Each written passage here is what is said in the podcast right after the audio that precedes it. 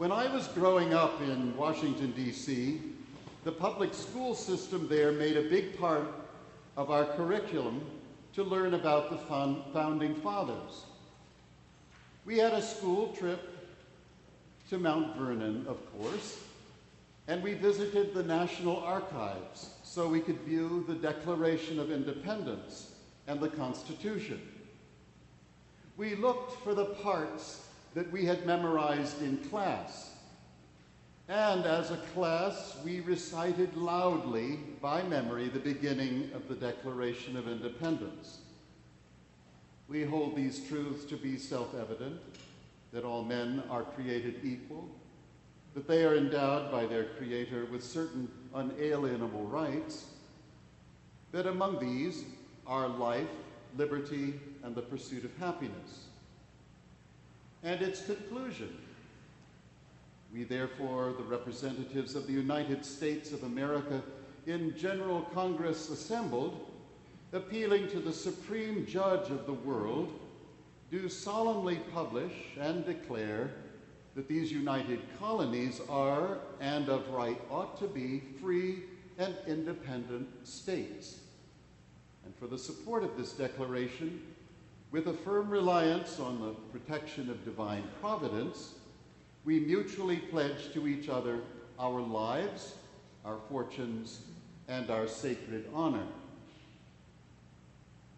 Now, there was just one thing I didn't get. For you see, I was a boy chorister when I was young and heard a lot of prayers and had sung many anthems and hymns to the praise of God. But in church, God wasn't referred to the way the Declaration of Independence did. That is, as the Creator or divine providence or the supreme judge of the world. Why wasn't God just called God, I wonder? Or loving God, or merciful and almighty God? For that's how God was referred to in church. But people didn't talk about these religious matters then, so it was many years before I found out why. Now, the religious traditions of the signers of the Declaration were various. Some were Presbyterians and Congregationalists. They were mostly from New England. There were three Roman Catholics. They were from Maryland. A few were Quakers and Lutherans. Samuel Adams was resolutely Calvinist in his beliefs, and Patrick Henry was an evangelical. He liked to distribute religious pamphlets when he rode circuit as a lawyer. But the religious attitudes of the founders most familiar to us, George Washington, Thomas Jefferson, and Benjamin Franklin, well, if you were to ask them what their beliefs were, they would tell you they were deists. Now, deism isn't really a different religion, it's the Judeo Christian faith understood in a particular way. I've known deists in churches all through my ministry. They'll acknowledge that there is a God, although they might not often pray to this God. And the reason why they don't pray the way we would is that a deist doesn't believe God gets much involved in the ongoing activities of the world, or with you or me in it. God's more like a watchmaker who winds up the world the way you'd wind up a watch and then set it running and gets out of the way. A deist doesn't have what we call a personal relationship with God, doesn't pray in times of difficulty, except in general terms, never abjectly confesses sins, doesn't get lost in the contemplation of the wonder, love, and praise of God. It's hard, after all, to have a personal, loving relationship with a God you think of as creator or divine providence or the world's supreme judge. Now, I wouldn't want you to dismiss the beliefs of Jefferson or Franklin or George Washington out of hand. For there was one aspect of religion they held in the highest reverence, and that was morals, moral laws, right behavior, character. The closest a deist would come to personalizing God was to refer to God as the supreme lawgiver. For the deist, moral teaching replaces the emotional experience of God. Right behavior replaces love. The experience of suffering becomes resignation in the face of misfortune. It's not my Christian faith, thank God, nor is it yours. God has given us the fullness of the good news. But there's no denying that it fell to the founding fathers, and especially to the ones who were deists, to give voice to the great moral freedoms this country has been founded on life, liberty, and the pursuit of happiness, the freedom to believe as the Spirit leads you to, freedom to speak out without fear of being silenced, responsibility to give voice to the weak, and above all, to be a country where being good and doing good are chief virtues, as Benjamin Franklin expressed it to his reverend friend, the president of Yale College. Now, there was a time when the preacher could put down the pen at this point and proclaim a hearty Amen. But we can't leave things the way they were 60 years ago. I go to Mount Vernon now and I see the slave quarters rebuilt. And where there was ivy and trailing vines, a jungle when I was young, the cemetery for Washington slaves has now been uncovered, and docents are there to talk about it. Go to Monticello now, and you hear as much about Sally Hemings as you do Thomas Jefferson. They've discovered the room where Sally Hemings lived and brought up her children. It has no windows, so far as we can tell. It was discovered where the men's restroom had been. During the past 60 years or so, America's original sin has been exposed. No more Currier and Ives pictures like I had in my fourth grade textbook. Pictures of George Washington contemplating his vast farmlands, slaves in the background seemingly unaffected by the back-breaking labor they endured and the heat of a Potomac River summer, with a male slave approaching Washington, showing an Aunt Jemima smile to present him with a large fruit perhaps a watermelon. How can we ever know what this country is about when half of the story isn't told? As James Baldwin said somewhere, we are trapped in a history we do not understand, and until we understand it, we cannot be released from it. It's like having a photo of your family and leaving half of them out. They don't disappear simply by cropping them out. Our past will haunt us, diminish us until we face it, confront it, admit it, make amends, and finally embrace it. I've experienced times when a painful past was confronted, and healing, along with much soul searching and pain, was the result. And they remind me of the truth of William Faulkner's remark the past is never dead, it isn't even past. Back in the late 70s, I was living in Vienna, Austria, where I was serving a multi denominational international congregation my family and I were the only Episcopalians in it. Well, during the early years of my time there, a TV series from the US called Holocaust. You might remember it. Was shown in Germany and Austria on four successive nights. The German language producers of it were vaguely aware that it would cause a reckoning, which was why at every break they showed phone numbers to call if you needed to talk to a psychologist.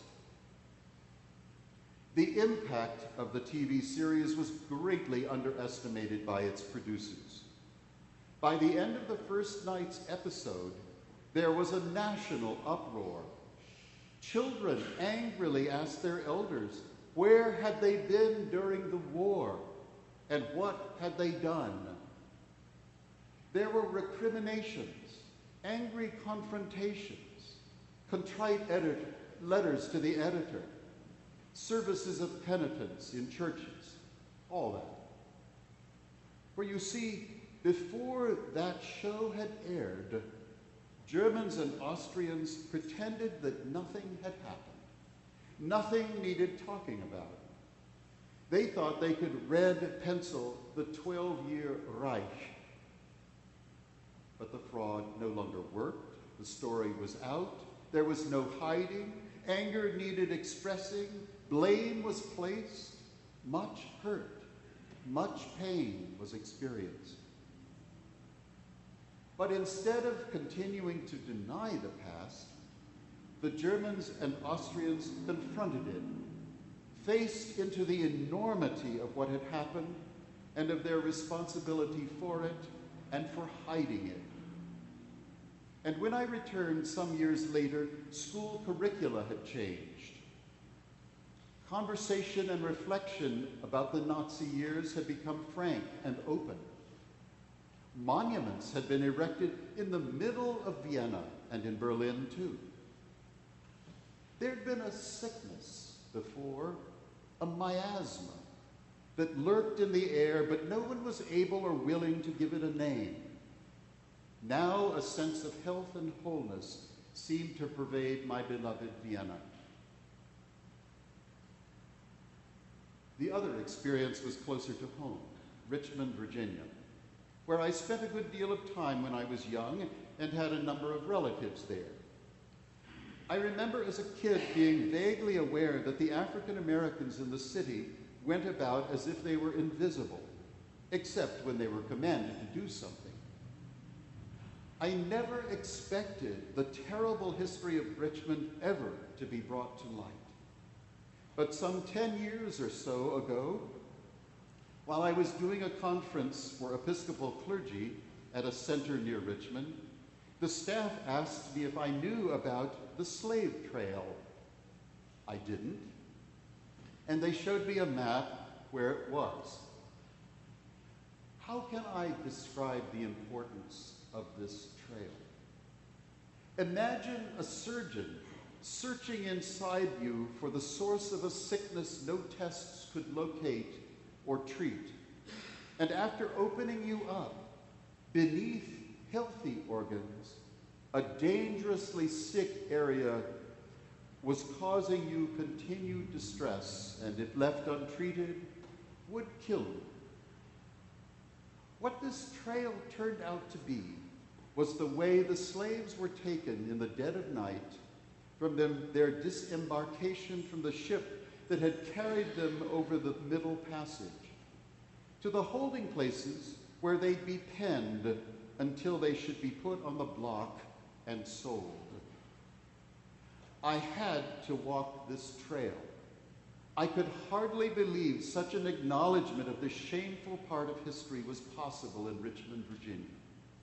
So I drove to the James River, parked, and approached a group of older African American fishermen who were catching shad as a kid, I'd done that in, by the Potomac River. And we talked about the ease of catching shad and the difficulty of boning them. I asked them where this trail was, and several of them jumped up, left their fishing rods at the ready, and led me to some boards with signage on them. Very well done. Now look at that, one of them said to me. Isn't that great? what the city has done. I never knew where I'd been fishing all my life. You could tell how proud they were that the city had done this, had finally, finally taken a thought for them and shed light on the path their ancestors had taken 200 years before into bondage. They pointed the, out the fine lights that led the way along the trail, and after thanking them and wishing them well catching shad, I set off.